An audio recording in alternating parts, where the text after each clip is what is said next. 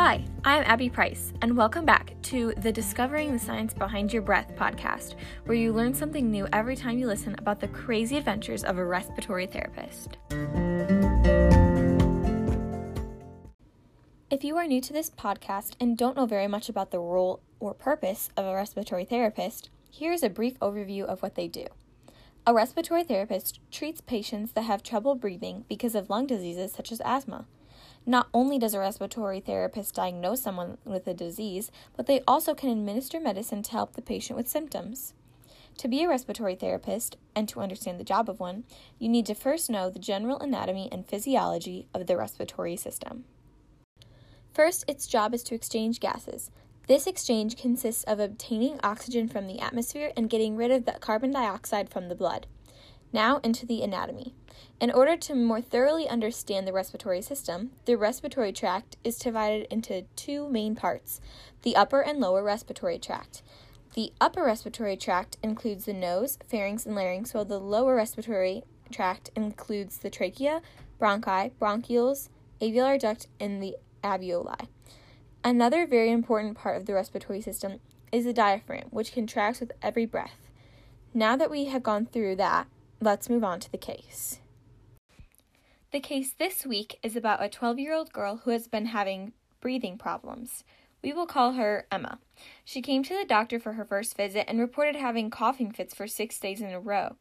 Her records report five upper respiratory infections and associated coughing in the past 18 months.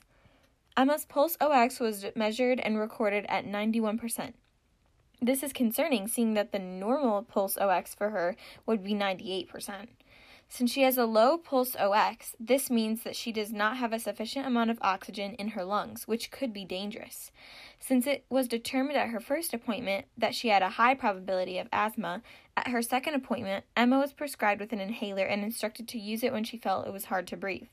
And by her third appointment, she reported an easier time breathing when she used the inhaler. Now, you might be a bit confused. How does an asthmatic lung differ from a non asthmatic lung? Well, in a non asthmatic lung, the airways are open, and there is a normal amount of mucus along the inside of the airway. But even on a normal day, asthmatic lung airways are more full of mucus and the airways are smaller. This makes it harder to breathe an appropriate amount of air. During an asthma attack, the airways close even more and the muscle becomes very tight instead of relaxed. This is very dangerous because the closed airways can prohibit proper breathing and a lack of oxygen can turn deadly. There are a few different types of treatment methods for people with asthma. The two that the patient Emma was prescribed with were Accolate and albuterol. The Accolate will be taken twice a day after meals by mouth. This medication works by blocking the activity of natural substances that may cause or worsen asthma and is used long term to prohibit an asthma attack from happening. Albuterol, on the other hand, is a rescue medication used during an asthma attack. It works by relaxing the muscles around the airways so that they open up and you can breathe more easily.